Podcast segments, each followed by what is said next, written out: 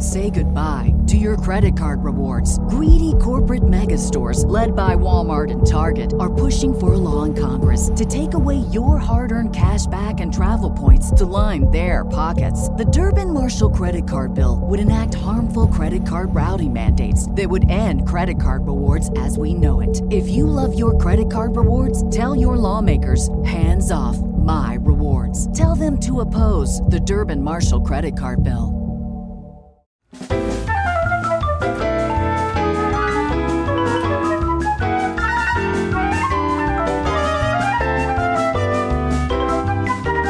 Welcome to Top 5, a show where we ponder, we speculate, we say what if, and then hope that something happens. I don't know. This is Top 5. What? We have no idea. Well, I have no idea because this week's top five was sent into us. This is actually based on a conversation that Matthew and I had on the Dueling Review podcast. Oh, probably a couple of months ago. And Yeah, someone it's said, Oh, how about you guys do a top five properties that would make great comics but aren't yet? And this was so tough because My God, so many. Everything has been a comic, dude. Yeah, in some this way, was shape, the or form. hardest top five list I've ever done. It was just so difficult. because every time I was every time I sat back and I was like, "Ooh, you know what would be really cool?" I would look and do a search, and oh, this has already been done. Now, And it's always Devil's Due. The bastards at Devil's Due. now I will say this: there may be because I, you know, we're not doing everything that's it's not all inclusive in comics because there may be a super independent. Um, you know, running it off the copier machine, stapling it together in the middle of the night comic out there that covers this stuff. But um, but we're going to try our best, and if and if we're off, just don't you know don't chastise us because this really is hard. I, I- wish this would have been. How about you take great comic book properties that haven't been turned into TVs or movies yet? Because that would have been easy. Ah.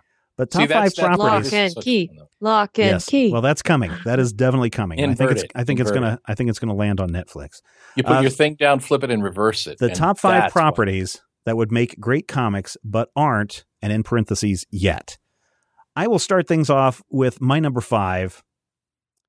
Uh, I think we need a comic book series on DC's All Access. The tales of Jason Inman and Tiffany Smith running around the DC universe trying to find out everything they can for Channel 52, and that should be a comic book series. I could write the expletive out of that. I, I, this is how far I'm reaching, ladies and gentlemen. Issue five. Jason has some spinach in his teeth. dun, dun, dun. they have last looks. Come on, guys. Yeah, yeah. This this is a big uh, budget project. Uh, so yeah, that's that's kind of tongue in cheek, but uh, I thought about it as like, what would happen if you had uh, two people that were tasked with, and we kind of saw this in the backups of um, of the Convergence series, where we had the 52 backup, and it was like this news reporter telling you everything that was going on in in the DC universe on Channel 52. I think it would kind of be like that, where you have these two people that are trying to do investigative reporting on the things that are going into into DC, and maybe they have some access that no one else has, and so you could call it DC's All Access.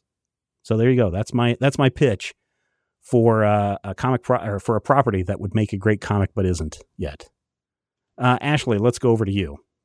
All right. My number five is a bit of a stretch. Uh, it is a Disney property.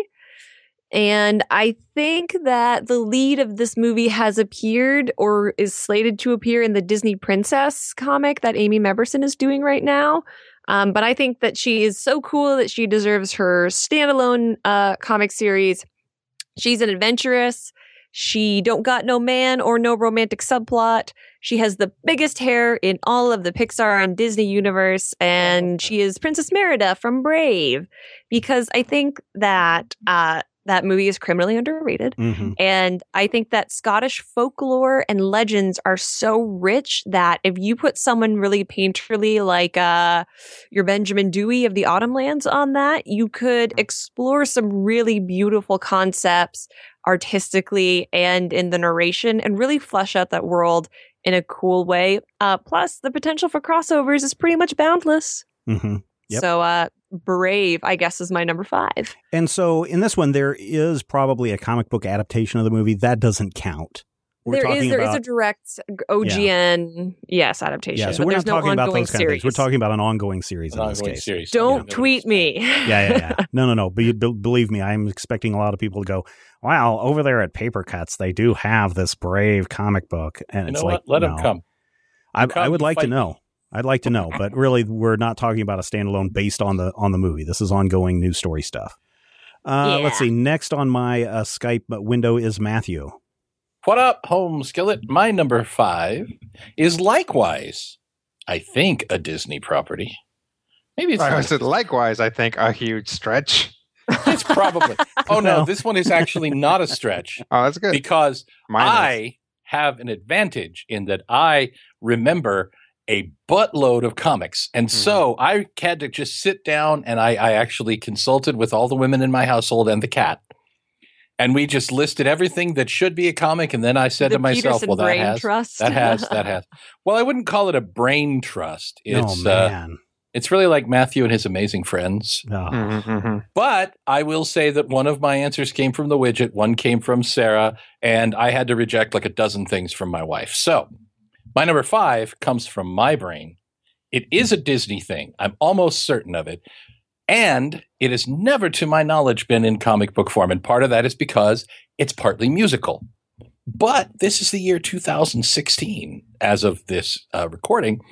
And you can get around that. I mean, people keep trying to make musical comics and motion comics happen. So why not delve into a world with such depth and verisimilitude, a world where you can go into depth on Valentine's Day or Easter or Thanksgiving or frickin' Halloween with the Pumpkin King, Jack Skellington, my number five, The Nightmare Before Christmas.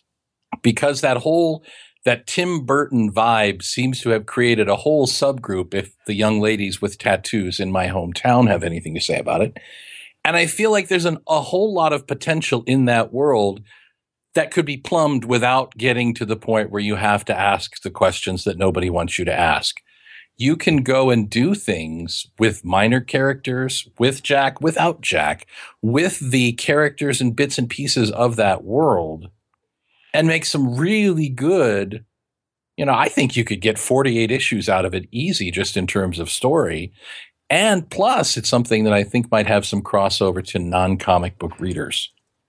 So, my number five, The Nightmare Before Christmas, because quite frankly, I want to see some Oogie Boogie as drawn by like Mike Mignola. Okay. Cool. Cool. Rodrigo, what do you have for number five? Uh, my number five is certainly a stretch, um, and it really came from me looking around and being like, "What is not comics?" And like, no piece Number of five media, is Rodrigo Stapler. yeah, no piece of media I owned that I could just look at or or call up on my computer or anything was not also some sort of ha- didn't have some sort of tie-in comic. So I went I went just completely in a different direction. And my number five is Connect Four. Oh, okay. Yeah, there's a big Okay, uh, there's a big uh, push to get games, yeah, to get board, board, games. games, yeah, into as, as uh, yeah, into movies and, and properties like that. So Mhm. imagine this: there's a, a young man. He's got like crazy green hair, and he wants to be the best Connect Four player in the world. And uh, so he gets into Connect. First, he gets into Connect Four school, where he has a rival, but by the end of the first arc, they're friends. Um, and he also has like a cute pink-haired girl who like likes him but they can't say it because you know stuff. And then he finally goes on to the Connect Four championships. So basically, you just take any sports anime, take out the sports, and add in Connect Four, and you have the Connect Four comic. Uh, I, I suppose a sports ma- manga would be more appropriate. Right.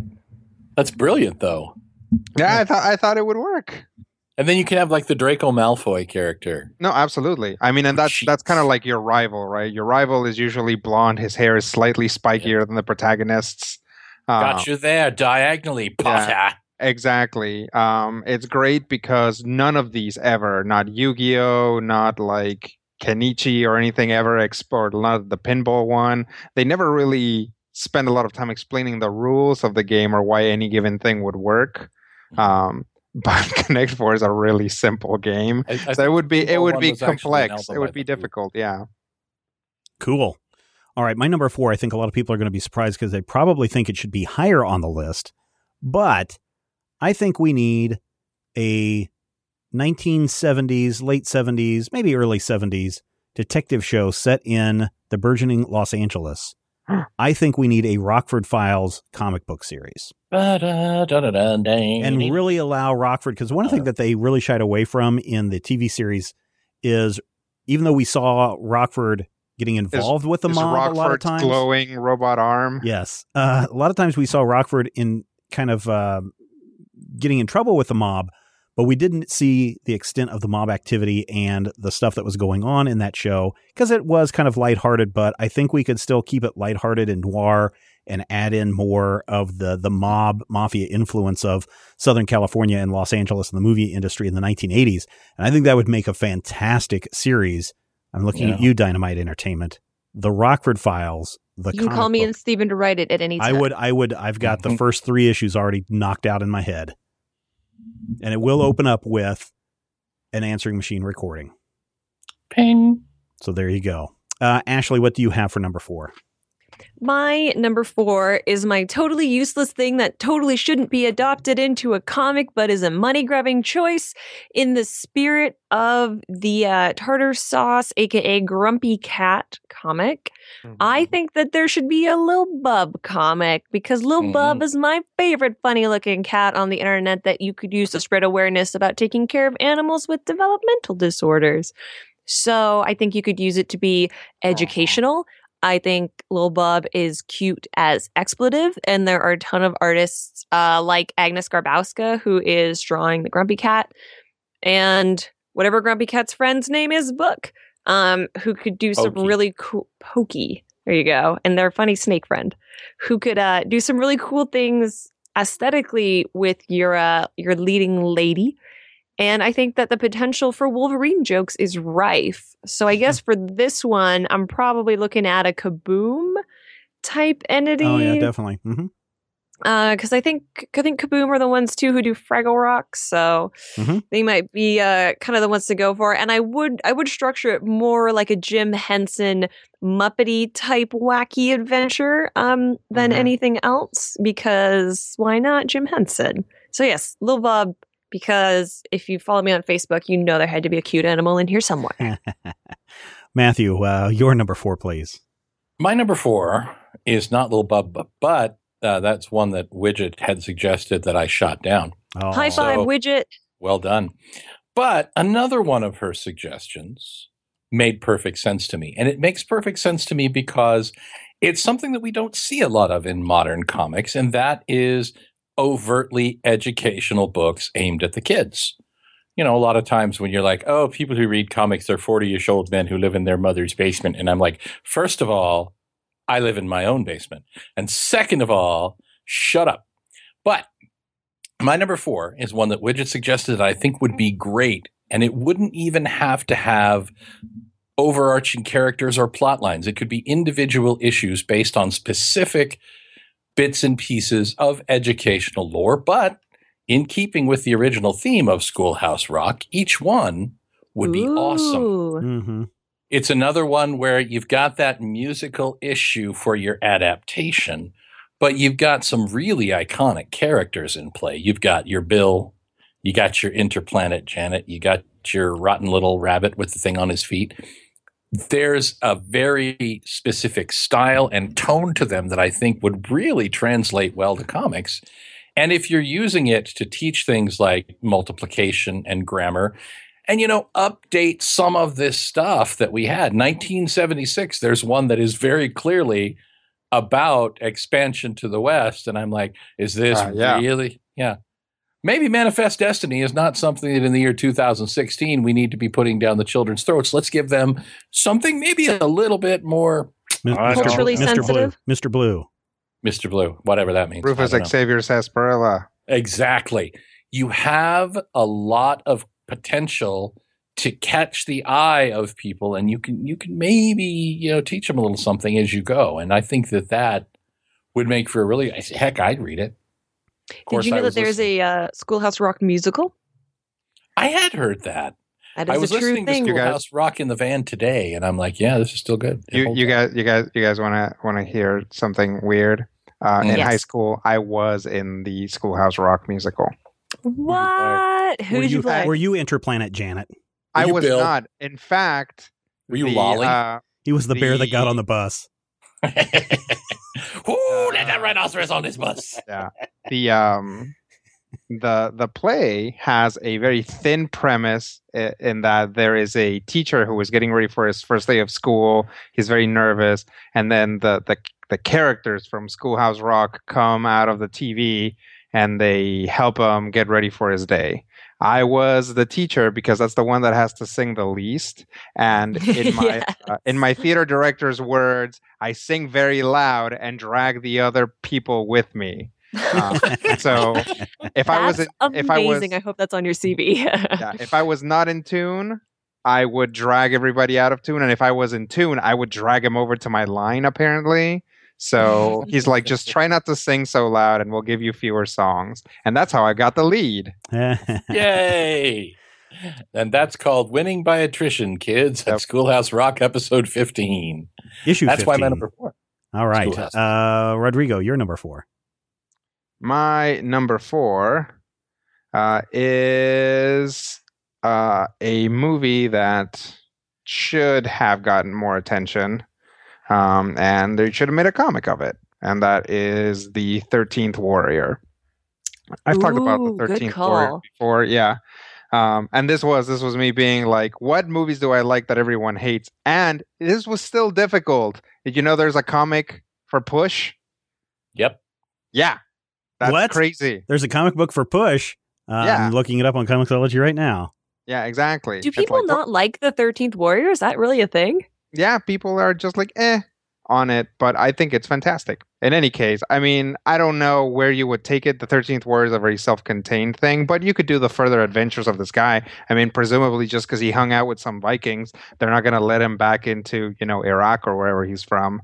So um yeah he could definitely just keep having adventures especially if you just take this character and then transpose him to you know the uh to Egypt or to you know Ireland or you know another place where he's going to be I super. think you mean. Scotland, not Ireland. Oh, sh- sure. That's a callback. Call back to no an one's get old major spoilers episode. Um, so yes, and you know his uh his interactions with people of other cultures, which is really what makes the movie, is just his like being like, you know what, crazy Vikings aren't so bad. Um, so yeah, Thirteenth Warrior of the comic. I I did not know there was a Push comic book published by Yeah. Wildstorm. Me neither. It was on my list until I went into my research phase and threw out my list. and it's and it's and it's not based on the movie. It's a miniseries set in the year Yep. 1986 and serves Yep. as a prequel to the movie. So holy crap! Yep. I will be grabbing that as soon as I can. I that's please, one of please it's review it in an upcoming it is- major Spoilers. It is it is a it's one of my uh, guilty pleasure movies. I can't Yeah, go on, I'm- I, I can't go on a trip without my iPad being loaded up with Push or um, Jumper. Yeah, Push is a movie that I'm like, somebody came up with an awesome role playing game setting. Nobody published it, but somehow they got a movie through Yeah, because it seems really thoroughly thought out. yeah, cool. All right, Rips, the uh, movie. I thought for a moment you were talking about the novel Push by Sapphire, and I'm like, no, wow, yeah. that's a comic. Ooh, that's dark. All right, my number three. You know how at the end, or you know how at the beginning of Karate Kid 2, Daniel shows up and it's like supposed to be a couple months later after the big fight, but clearly it's several years later because Daniel really let himself go after the big tournament. He's 29 now. Oh, wait till you see Karate Kid 3 and he's like 47 trying to play an 18 year old. Um, I think a cool comic book would be the year spent between the end of the um, All Valley tournament and the end of Mr. Miyagi's life, because quite frankly, I'd rather just forget episodes two and three of Karate Kid. But Daniel and Mr. Miyagi are going from town to town, competing in karate tournaments, and on the way, they're helping people. Karate Kid, the comic book. I think there was a cartoon about that. There may have been, but there's not a comic book of it. So and think that's of all that matters. think of uh, Green Arrow and, and Green Lantern on the road. This is How can Mr. you Miyagi, hard traveling heroes. hard traveling heroes, Mr. Miyagi, and the Karate Kid. Karate Kid 2 is wonderful. No, it's not. It, they go No. home and you got the whole subplot with Sato and No. you got Tamlyn Tomita and you got Sorry, Tamlyn Tomita and you sorry, not a good movie. got you got Uh, Tamlyn Ashley? Tomita. Ashley, what is your number three? My number three falls into all of mine fall into categories. Falls into the category of a thing that I would like to write. So I stuck it on this list because I don't think one exists because it would be copyright infringement. So my favorite fictional thing in the whole wide world is The Lord of the Rings. And I would like to write slash read the really dull domestic continuation of Merry and Pippin's life when they return from their long sieges and go get fat and have kids in Hobbiton because they're the best and they're barely mentioned in the appendices. And because of Billy Boyd and Dominic Monaghan's rubber face acting, which is primo, they would be ripe for a really excellent cartoonist to get their claws into. Um, if I were writing it, I would marry one of them off to like a human or an elf and call it my hobbit husband and make it all about like their weird domestic life and how weird it is that the man is short and isn't this paradigm shift hilarious? It would be like I love. Uh, It'd be like I love Lucy comics. Yeah, My there would be like a lot of standing on stools in order to smooch. so, my totally invented copyright infringing um Warner Brothers, or yeah, they own it now. Warner Brothers annoying um, ho- continuing adventures of Meriadoc, Brandy Buck, and Peregrine Took that I don't think anybody would actually read, um, but I would really enjoy. Oh, I think there'd my- be about. I think there'd be uh, quite a few people that would love to read that. I, I think hope what you Billy could Boyd really- what you could really do with it is like say that like they move in together but then like their hobbit hole gets uh, flooded so they have to move in with sam so then like sam Uh, is and his there and he and has his kids twelve and he children. has like yeah he has like a, an uncle jesse and uncle joey thing going Oh, full, man. full, full Hobbit hole. yep full full and then you can spin off Fuller Hobbit Hole, yeah which is On just September waiting for the 17th, XXXX Mary's parody. wife asked him to exit their hobbit hole. and then Oh. Frodo's like the goth neighbor who shows up all moody once in a while. Frodo can It'll be like be the Barney. Stinson who just, you know, shows up and everybody hates him, but he steals a scene and then he goes away. I don't understand your reference, but I'm nodding on my side of the microphone. Matthew, what is your number three? You really just described our entire relationship. You're not wrong. My number three actually comes from one of the single most tone deaf and kind of inappropriate interactions I've ever had. So uh, it's the it th- there's a, there's a little build up here, and stay with me because it starts off it starts off dark, but then it gets stupid. So in the year 2006, my mother passed away. And in order to go to my mother's funeral, I literally piled like 13 people in a minivan and drove to, to my mother's funeral. She lived in a small town in central Kansas. And on the way to my mother's funeral, my former college roommate, Carl, he says to me, I've been reading this really great book and I totally think you should read it. And I said, Yeah, what is it? And he's like, World War Z, the oral history of the zombie war. And I'm like, thematically, on the way to my mother's wedding is probably not the best place to spring this on me, Carl. But we all laughed and a good time was had by all. And I said to myself, man, this would make a great comic book. And so it would, as long as you have, to understand that the World War Z movie with the Brad Pitt bore little to no resemblance to what was actually in the story. World War Z was basically this big sprawling narrative of a world where all of a sudden there's a zombie attack and it looks at it from different perspectives and it, you know, takes it and actually treats it as an, a real thing that might have happened as how would the government respond? How would you know how would d- disease organizations respond? How would people respond to this strange world? And you could literally do anything in this story without being the walking dead. And that is the major big bit that you're going to have to work with is that it's not the walking dead. It can't be the walking dead. But you can tell stories that the walking dead couldn't and wouldn't ever tell and you can really go into depth on bits and pieces of this this strange world where this stuff happens. And slowly the world rebuilds itself and comes out of it. I really feel like it would make an interesting counterpoint first of all to all of the zombie media that's out there. But it's one of those things that is wide open. You wouldn't even have to have the same cast month over month.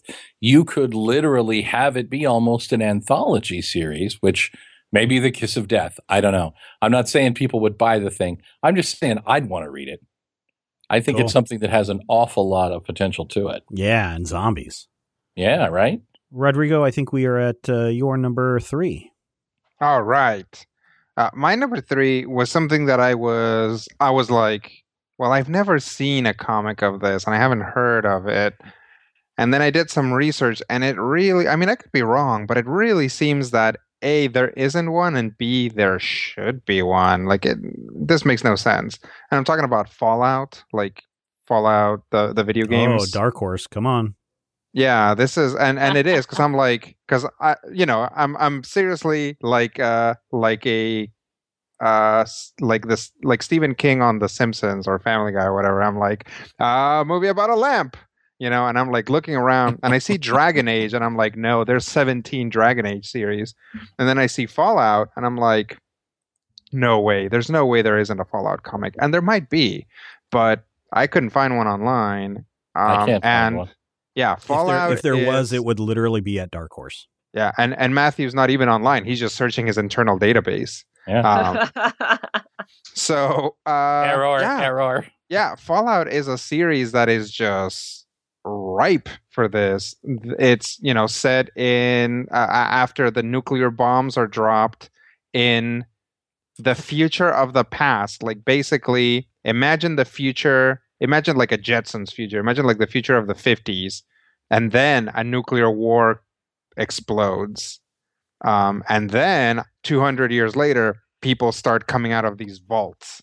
And that's like the world of Fallout and what happens then and how society gets rebuilt. Um, it is a supremely weird game uh, and game series. The the humor of it is very weird and dark, and it's like um, so far we've seen maybe you know 10 locations tops across the United States of what has happened, and it's like literally you could set them in any city. The the last couple of games have been set in Washington D.C., Las Vegas, and now Boston, and it's like what happens in the middle of the country? What happens in uh, you know somewhere else? Canada. Uh, yeah, Canada. Um, and you know, I- Zombies freeze to death. Yo, we fine. well, the problem is that uh, Fallout zombies are actually uh, irradiated humans that are just super long lived, so it might it might still be an issue. But But they love Ah. Timbits. yes. Uh, also, in the future of Fallout, uh, there's a big war and everybody's in it, and the U.S. annexes a big part of Canada.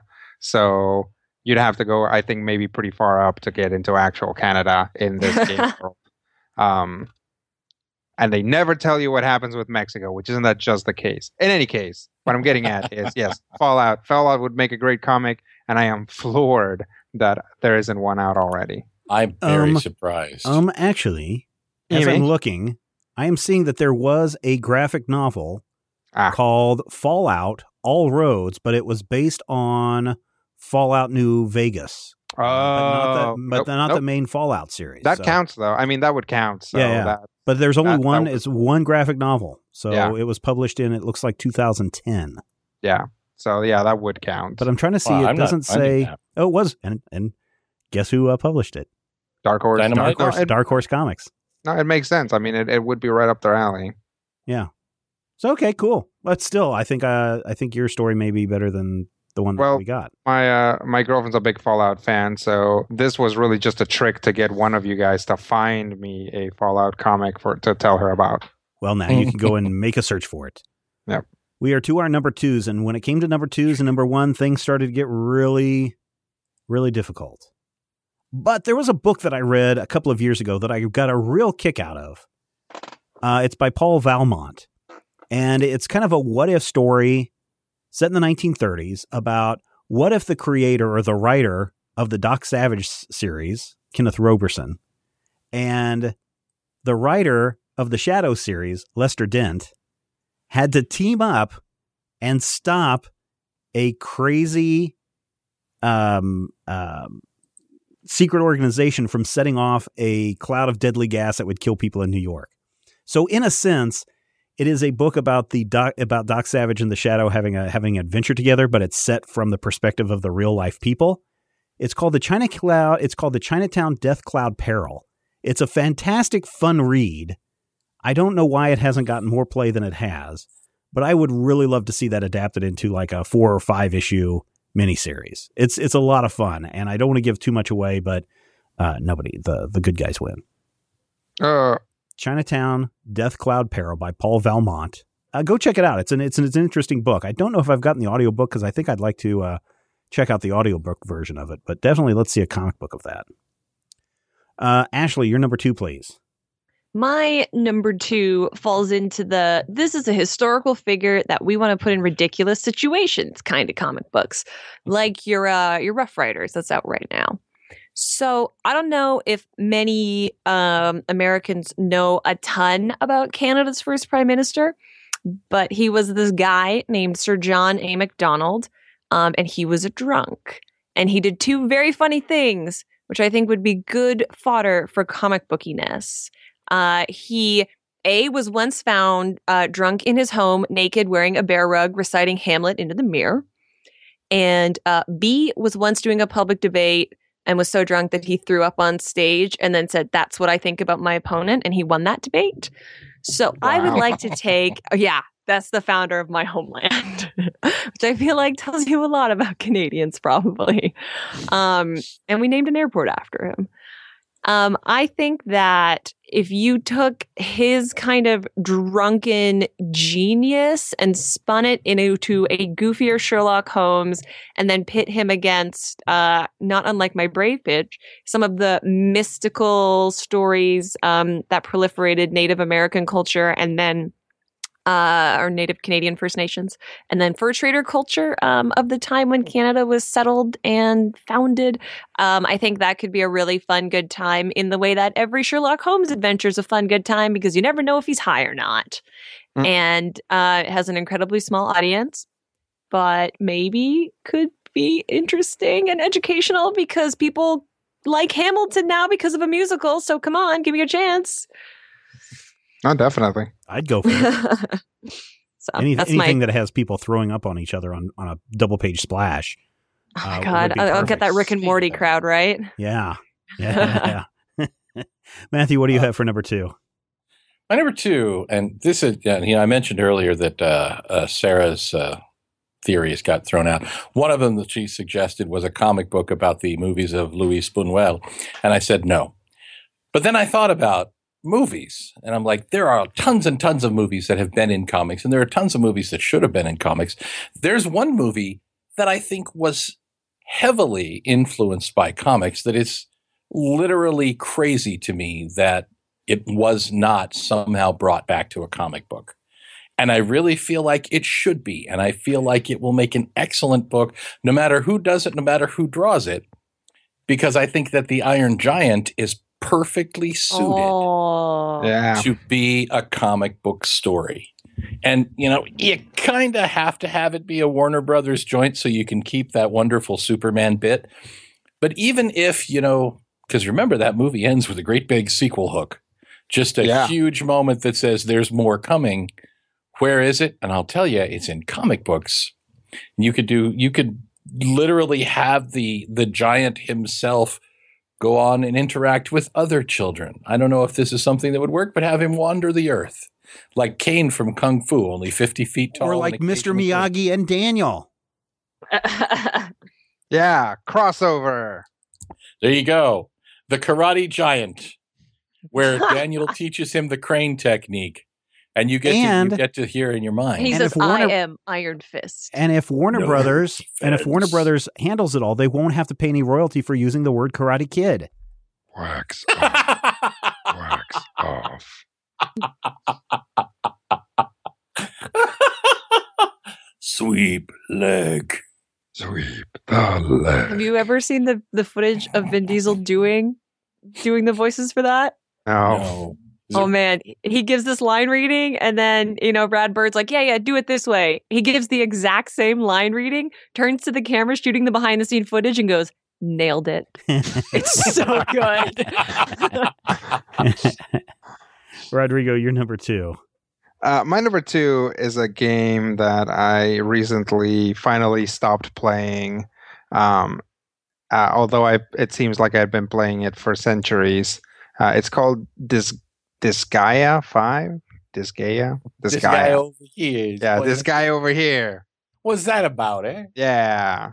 If uh, you listen to the Major Spoilers podcast, you've heard me talk about this uh, game, and you've also heard, and you've also heard this joke. Uh, but it's been months, so it's a new yeah, joke. no, no, it's a it's a brand new joke.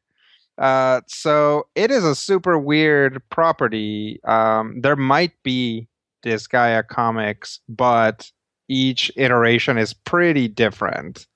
Um, they all kind of take place in this like multi-dimensional hell super dimension.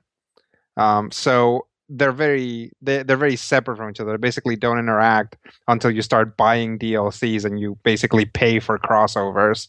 Um, but uh, yeah, it's the story of a bunch of powerful, selfish demons who come together to stop a much more powerful, much more selfish demon. Um, and the adventures they have and how they grow closer as friends and everything.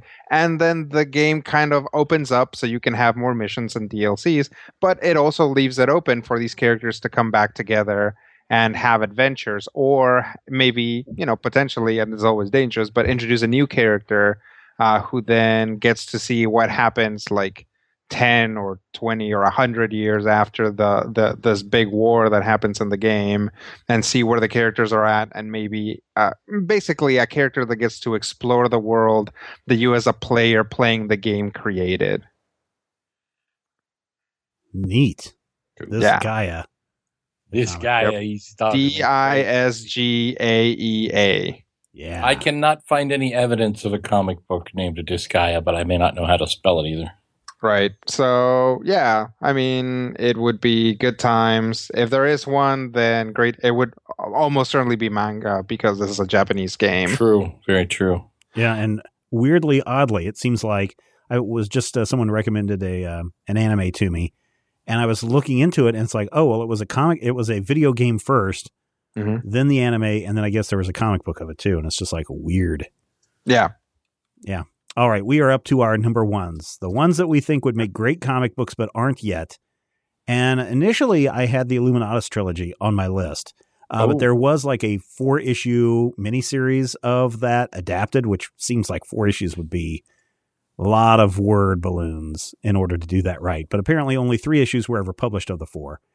There is a better Illuminati story that makes a lot more sense. That's a little bit more linear and not as uh, not as all over the place like the Illuminatus trilogy. And that's the sequel, Masks of the Illuminati, which takes place in uh, I want to say the 1920s or 30s, uh, but it involves like real historical personages like Albert Einstein as they're listening to this guy who shows up in the middle of the night and basically is recounting everything he's went through to become a member of this secret organization. And then there's a big knock on the door at the end and you find out whether it's all a uh, shaggy dog story or if that's really true. It's a really fascinating book. It's only it's um, uh, robert anton wilson is the only author on that one if i remember correctly. And so it it's a little bit more coherent than illuminatus illuminatus trilogy. Um, so i'm going to say masks of the illuminati i think would make a fascinating comic book only for the conspiracy theorists out there. And of course, that would mean that this book would have to be done over at IDW Publishing. so there you go. Or I guess uh, Top Cow, um, Ashley, It's if you want to pitch a pitch an idea. yeah, man. My last one, uh, last one didn't fly, so I gotta Oh, gotta work on it. Got to go do another one. Just go grab Masks of the Illuminati, slap it on um, on the desk, and say, "This is our next property, boss." I don't Yeah, know. you Do we have to pay for it? They'll probably won't fly. You can- well, you Robert can put Anton Wilson has Carrey in passed away, so oh, Have it well be then, a uh, sequel to the Mask, and then Yeah. Jim Carrey can be steal it and one. Yeah, there you change the name. Ashley, what do you have for your number one? Um, so I was gonna pitch the last four seasons of MASH retold from Charles' perspective because that's the only part about that that I like. But that seemed a little too far afield. So yeah, it's already been done. It, it- um, from Dark Horse. Hey, you know what? I could probably also get uh David Ogden Stiers to read it because he's still alive. Um, but then, like Rodrigo, I sat around my room and looked at other things that I like and was like, "Damn, it's all Robin." Uh, Yeah. And then I looked a little no, bit the, more. the first place I looked was my bookshelf, and I was like, "What a moron! I need to move to a different piece of furniture because that's where I keep all my comics." Yeah, I did. I did the bookshelf, and then I did my desk, and my desk is like all just Star Wars, Sailor Jupiter, and Batgirl, and I was like, this is useless. Um, so eventually, I landed on something that has been adapted into a book, but not a comic book. um, and I think that this might be something that Stephen could get into because there's definitely Cthulhu, Cthulhu, Cthulhu mythos Yeah. uh, sprinkled throughout. It is Tumblr's very favorite podcast. Welcome to Oh, Night yeah. Vale. Yeah. And-. I'm kind of surprised that um, it hasn't been done over at IDW like your adventures of the your Red Panda adventures. Mhm. Yeah. Oh, I, I Um, would imagine that they're they're working on. I would imagine they're working on that. Uh, Uh, I know like Kate Leth does a lot of art for them. Yeah. Uh, so I, I- I would assume that there's one coming down the tube. I don't know. They're like the wealthiest podcast of all time, so maybe they just skipped right over comics and went right for the movie deal. maybe. Um, but just based on what I've seen in the fan art alone, and given that it is an auditory experience that is all very much interpretation, I think there's a lot of room for really beautiful visual storytelling. And you Mhm. can take some of the weirder concepts like the man in the tan jacket. yeah, with the and, um, yeah. Yeah, yeah. ew. And uh, the old woman who secretly lives in your home. and I think that there would be really interesting like jokes that you could do with that, but also formatting because um, one of the greatest things about comics is that it's unlike any other medium. And if you get a writer like someone like Tom King when he was on Grayson who really plays with format, Mhm. I think that uh, Welcome to Night Vale and its reality, its its loose um, attention to reality could be a really fun book. Uh, lots of purples, so that's always good. Not too hard on the eyes. Yeah. Uh, and then you get an LGBT lead character, so we can get my little social Mm. justice warrior quotient filled for the day. I'd be all right with that. That sounds like a lot of fun. Yeah, man. Welcome And- to Night Vale. Yeah. Are you listening to the new series that they have, the spin-off series? I'm not. Ah, I was trying to Uh, look for it really quick, but something screwed up here on my computer. But, uh, something, something, something. something on the road. Yeah, something Dark Alice. Alice Alice doesn't live here anymore or Alice Something like something that, like yeah. that. Yeah, it's it's I- very I took- interesting. I took a really long time reading the book, uh, the prose book, so I'm catching back up on the uh, on the main podcast right ah, now. cool. Cool, cool. Then I will I will take it on. All right. Excellent. Uh, thank you for your number one. Ashley Matthew, your number one. My number one is actually probably the diciest proposition. Because, in the clearest sense of things, I'm almost certain that there might be manga versions that exist. However, my Google foo is extremely limited in Japanese, and I cannot find any evidence of a manga adaptation, and certainly not an English version thereof. So I think that I'm going to split hairs in two separate directions because recently, I don't know if you guys have seen this, there's been a relatively successful comic book adaptation of the Power Rangers. But Yes. there's not been an adaptation of the original Super Sentai. Mhm. And given the recent years' expectations and, and you know creation of kind of a shared universe of Super Sentai and Kamen Rider and all of these various heroes that had been individual, I feel like it's kind of a wide open market to really do something that is about the entire 45 year history of the franchise. And I think that you can get away with a lot of things that the American Power Rangers comic and the American Power Rangers series would not. And I feel like it's something that would be really, really wonderful to see in a language that I read fluently. Because if they exist in Japanese, I'm going to be like, I know that symbol, but I have no idea what she, oh, she punched him. That's bad. But I would really like to see a comic book version of the Super Sentai because it's all superhero stuff. It's superhero tropes, but it comes from such a weird place and it comes from television that I think that translating it over to comics could be just freaky enough to be brilliant. It could be just wonderful enough to work. Cool. Uh, Rodrigo, what do you have for your number one? Uh, for my number one, uh, weirdly, it's very similar to my number five. But whereas that started out as a big stretch, um, I think this is actually a, a, really good idea, especially if it's done uh, in a very particular way. My number one is Smash Up. You know the game Smash oh, Up, yeah, yeah. Mm. where you take two kind of broad pop culture factions and you smash them up together Mhm. and then you play against your friends. And basically, the way that I would want it to go is you get a writer, and then that writer ends up writing a story about these two factions, which are smashed up at random. So it's like, okay, you have to write a story about fairy vampires versus time traveling dinosaurs Mhm. right? Or like pirate wizards versus uh, robot princesses, right? And it's like that's just like the arc of the comic is what you write about that, and it could be an epic story, it could be a goofy story. I think it's uh, just the fact that you always have these kind of like uh, potentially randomly generated factions. Uh, Cyborg dolphins yep. versus bilingual mermaids. Yep. Superhero killer ants versus yep, exactly. Singing police officers versus electric fishmongers. Would you have to use the just the uh, sets that are in the in the game? Uh I would I would say for the purposes of tying it together, you might as well. Um you could do other stuff, but um then you might as well just not make it a smash up comic. Yeah, that's true. You know what I'm saying? Yep, I totally get Plus, where yeah. plus. Smash Up is purposefully uh, the majority of its factions are very broad, Mhm. um, to where it's like ghosts, right? And it's like you know, it's uh, you can do a lot with ghosts, and then when it's ghost uh, magical ponies, Mhm. then that just kind of like weirdly narrows it in a very weird way. So that's that's that's I think what the what the fun of it would be.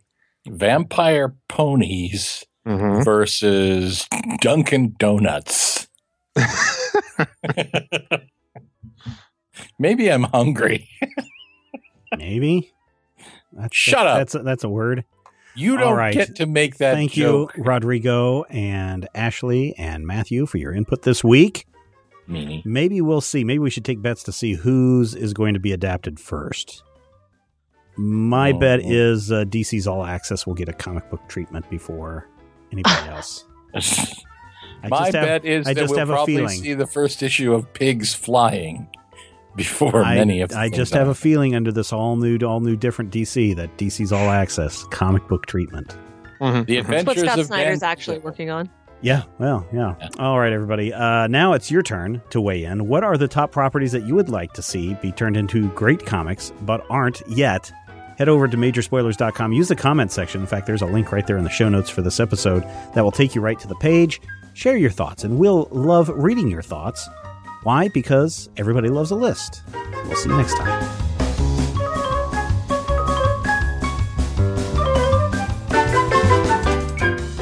You guys just go ahead and do top five. I'll just come back once you cool down. for the- yeah.